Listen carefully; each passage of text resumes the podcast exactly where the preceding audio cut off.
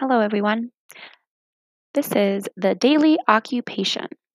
My name's Anika. Let's get started.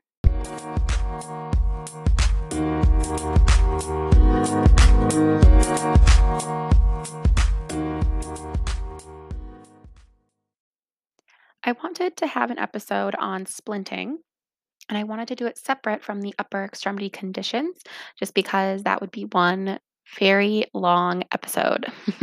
so, I'm going to talk about splints for this episode. So, if you haven't talked about the upper extremity conditions or listened to the episode, I would highly recommend listening to it either before or after this one.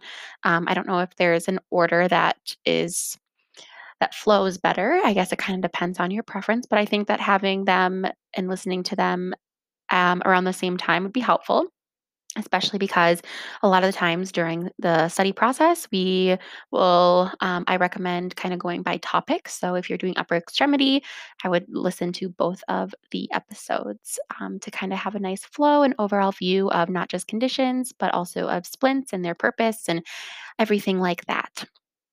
As always, I have a PDF on my website under the resources tabs. So just go to www.thedailyOccupation.wixsite.com slash podcast slash resources. That'll take you right there. I have a little bit um, um, some pictures on the table to provide with some visuals for what different splints look like. So hopefully that is helpful with understanding um, the diagnoses that they are usually paired with and also their purpose. All right, let's get started. So, what's the purpose of splints? So, the purpose of splints is to provide um, rest. So we want to rest the extremity after it has endured a injury, it has there's some syndrome happening, a condition, or there was surgery that was performed. So to rest the extremity to provoke to allow healing. We're also going to use splints to prevent deformities and contractures. So, thinking about arthritis and those certain deformities, there are splints to help with those. Increasing joint range of motion. Um, so, an example could be some more dynamic splints that provide some sort of component that allows in passive range of motion or um, beginning range of motion protecting the bones, joints, and soft tissues involved in the upper extremity that were um, either injured or are at risk um, for more um, damage. We've got increasing functional use, especially if there are some deformities or contractures, and of course, decreasing pain. So, those are kind of the overall purposes of splints we've got different ways that you can do for evaluation. So, normally you're going to include um, your chart or medical report reviews. You're going to do some interview and observe the client. You're going to do some palpation, occupational assessments, um, and then you're going to also assess pain, edema, sensation, range of motion, muscle strength, coordination, functional use, and also if there's any psychosocial issues, because, of course, with any sort of injury, there's always something that can happen psychosocially because of the impact it has on our daily lives and our occupations.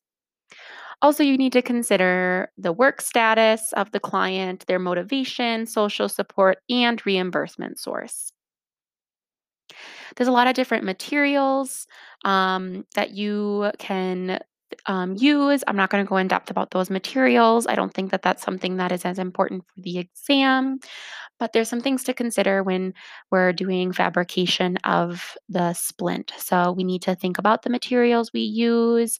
We need to think about the patterns um, and how we're going to draw them. Are we going to do them on a paper towel? I usually um, recommend drawing on a paper towel and outlining the body part and then you're going to um, have a little bit of, you're going to usually go about two thirds the width of the extremity and half the circumference of the bone, and marking the bony landmarks, extending half an inch to two thirds um, an inch past the fingertips and thumbs.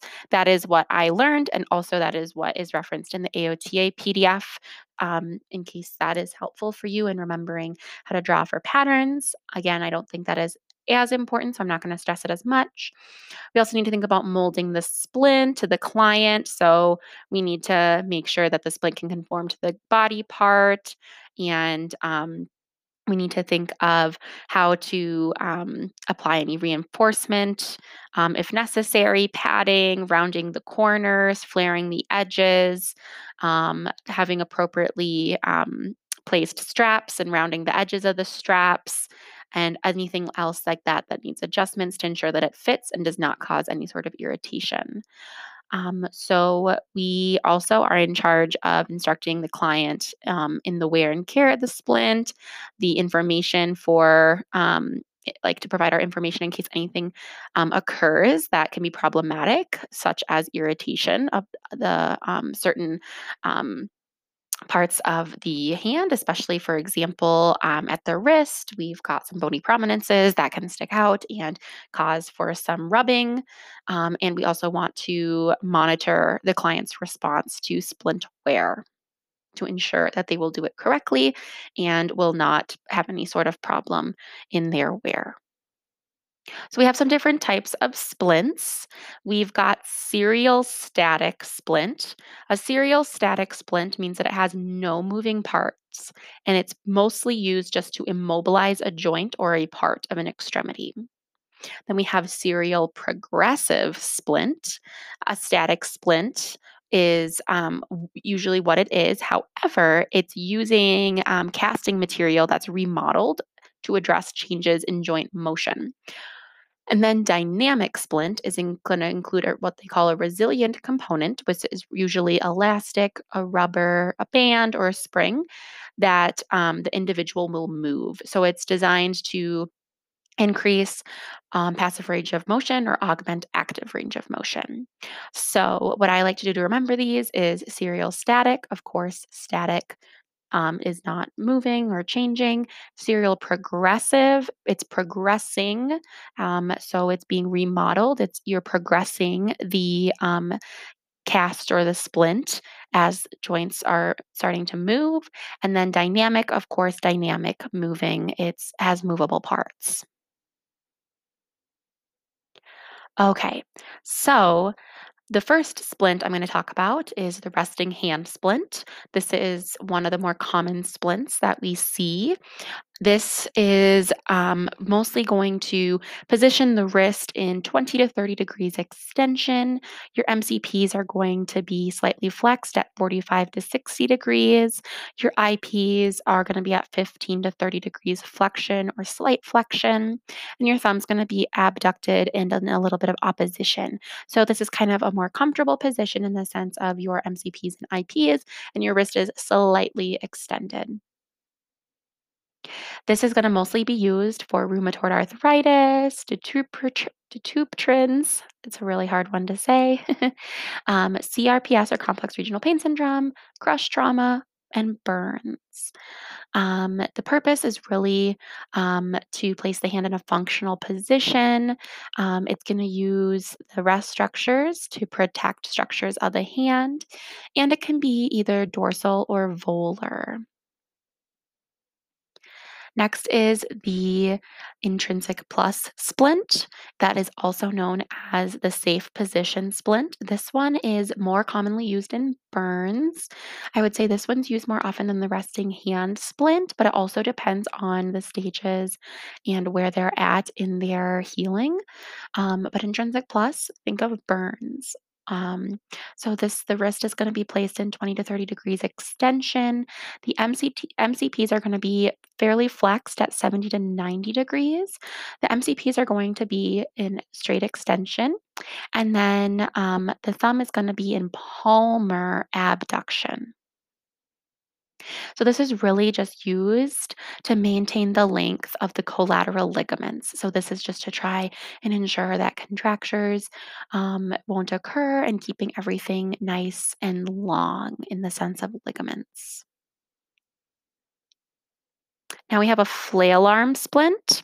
So a flail arm splint is not something that you see as commonly when you think about a splint. A lot of times you're thinking of on the wrist and the hand, but a flail arm splint is, um, I have a picture on it on my PDF, but what it is, is it really um, is used for brachial plexus injuries or for people who have a spinal cord injury that ranges from C5 to T1 to assist in um, supporting their upper extremity. So in C5, they um, are just beginning to um, get some control over their shoulder motion, but they can't lift it. And of course, in brachial plexus, they could have what you call flail arm and it, they are unable to lift their arm. So this is going to strap around their shoulder, and then there's going to be a component that holds around on the proximal forearm to help with um, providing stability at the shoulder and the elbow for functional positioning of the hand. So they can still use their hand if needed, but they're having that trouble with the shoulder and elbow positioning.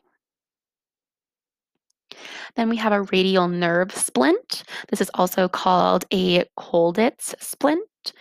As you would think by the name, it is for radial nerve injuries.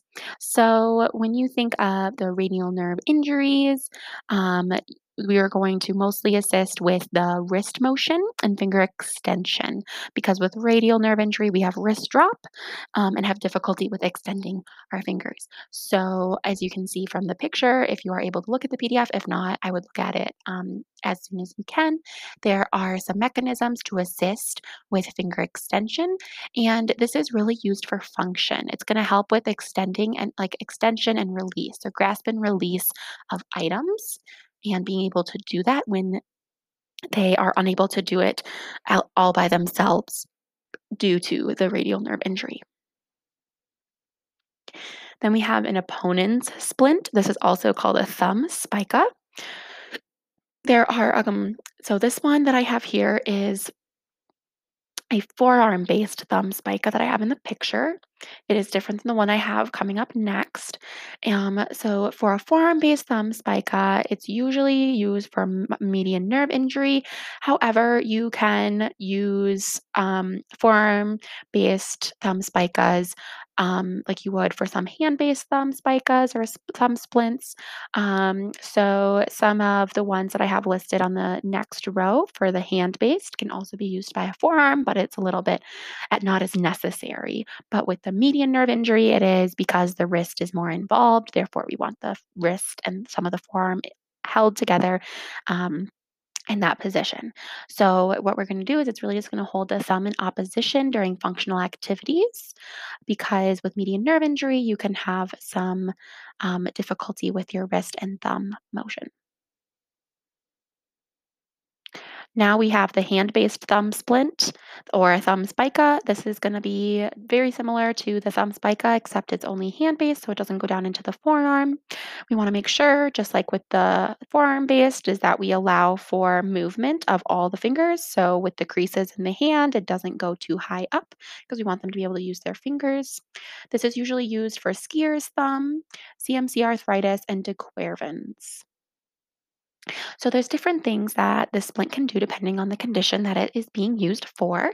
So for skier's thumb, it's going to protect the ulnar collateral ligament of the MCP joint of the thumb until it heals. Because with skier's thumb, um, thinking about the ski poles, that's why they um, it's kind of that type of injury where it really gets the collateral ulnar collateral ligament um, of the MCP joint of the thumb, and it really irritates it from all that pressure that they have, let's say on those ski poles. So this is really going to help immobilize it to ensure that it can heal. With CMC arthritis, you're going to place the CMC joint of the thumb at a re- at a resting position until the inflammation decreases. So again, this um, with CMC arthritis, it's just like arthritis in other parts of your body, except it's at the CMC joint or the base of the thumb. And so the inflammation is causing a lot of pain, and this is going to help cause um, the thumb to be placed in a immobilized position to assist with um, the healing process. And lastly, we have de Quervain's. Dequervins, i- remember, is where we've got a lot of pain at the base of the thumb due to um, micro traumas or repetitive movements. And this is just going to place the first dorsal compartment at rest, so similar to CMC arthritis, but for a different reason to allow for that inflammation and healing. And so we are not able to engage in those aggravating motions that um, would come about with de Quervain's. So that would be ulnar deviation and thumb abduction. So putting it in that position of slight opposition um, and abduction will help with it to rest and heal. Next, we have a tenodesis splint. I included this one because I thought um, it, it was something that's very important because with someone who has a spinal cord injury starting at C6 to C7, normally C6, we think tenodesis, C6, tenodesis. I think it kind of rhymes.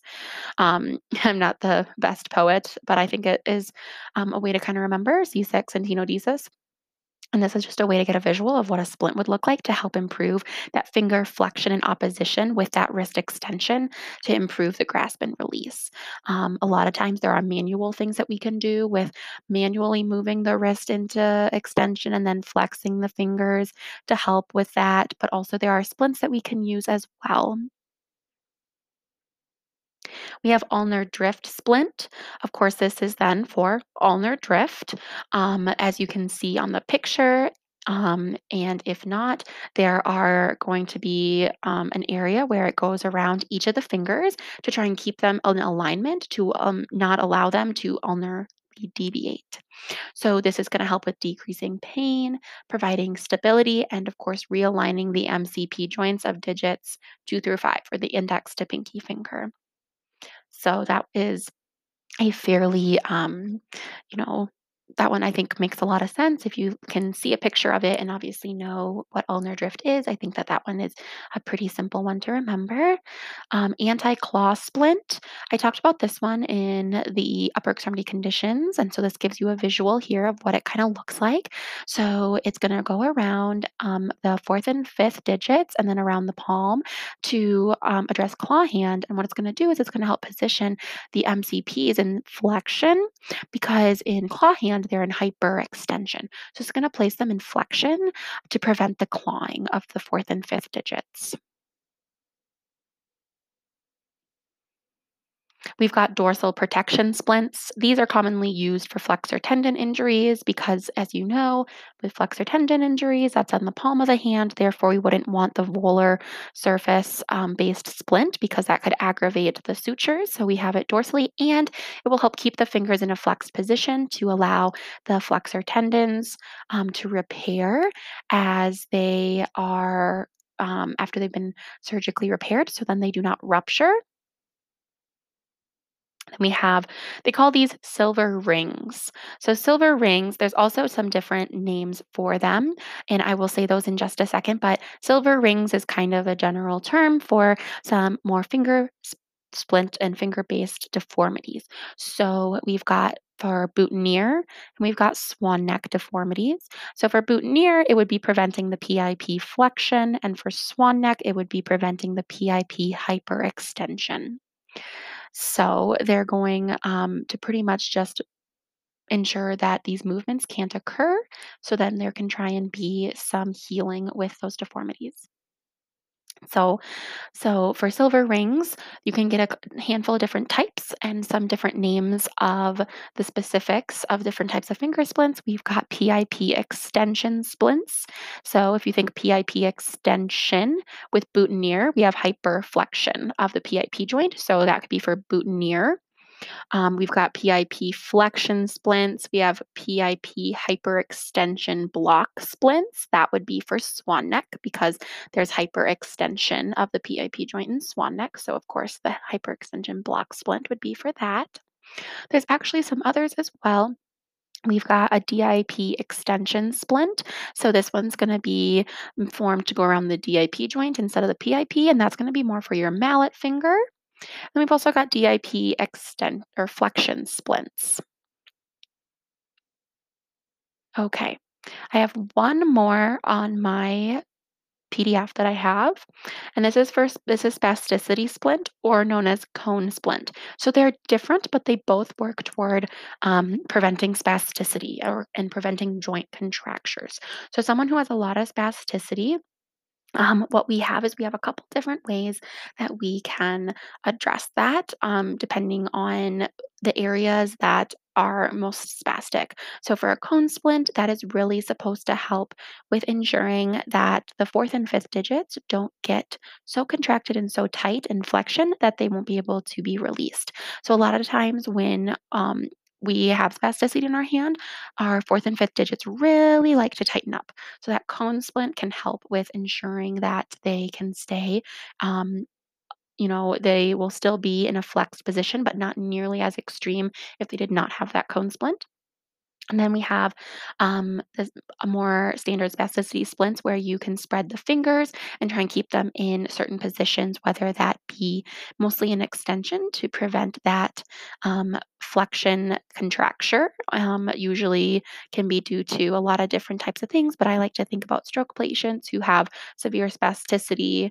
Um, you could also think of some people with spinal cord injuries who have um, severe spasticity and some like flexor synergy is going on after stroke. So those can be helpful in ensuring that their hands um, can stay in a um, extended position and don't get stuck in that flexed flexed fist. Okay, that is what I have for you. I'm just going to say one more thing about splints that I do not have on my PDF, but I think it's important to know. Um, just some considerations depending on the populations that you're going to be working with. And this can come up in the exam, but also I think that this is just important in practice because not everyone is going to go into orthotics and not everyone's going to be working with people um, with adults or geriatric populations with strokes, TBIs, um, spinal cord injuries, arthritis, things like that. So, with pediatrics, there's some things to consider. So, you want to obviously consider their age, their environment. You want to make the splint appealing to the child. So, if you have patterns or colored materials, that could be helpful in them to um, engage in the wear schedule. We also want to limit the fit time by using a cold pack to let the splint set the splint more quickly so the child doesn't have to sit for that whole period of getting it fitted to them. And using a soft splint may be better than a custom, um, especially depending on the thermoplastic material you have available, just because of comfort and knowing that children grow a lot. With geriatric populations, we're also going to consider their age and their environment, but we also want to look at their other existing medical issues, if they have any cognitive or perceptual deficits, low vision, hearing impairments. Those can really come into play in understanding and being educated on the splint, its purpose, the wear schedule, we need to know about their pain perception, understanding the thinning of their skin and adipose tissue decreasing, which can impact more um, skin integrity problems, any medication side effects that they have, using a stockinette under the splint because of their thinning skin, padding the splint, using soft straps, and also labeling the splint can be helpful if they're having a little bit of difficulty in understanding or remembering due to cognition, perceptual deficits as well. All right, that is all that I have for you on splints. Um, I think splints is something that's very interesting and can be very helpful in understanding, especially because there's probably going to be a time in your career, no matter where you are, where a splint may be needed, and you may not be the one fabricating it or um, anything like that, but you may be recommending one or referring them to someone who is a specialist. So it's just something good to know. And of course, it's on the exam. So hopefully this is helpful. I again would recommend looking at the PDF for some visuals and also looking at other resources.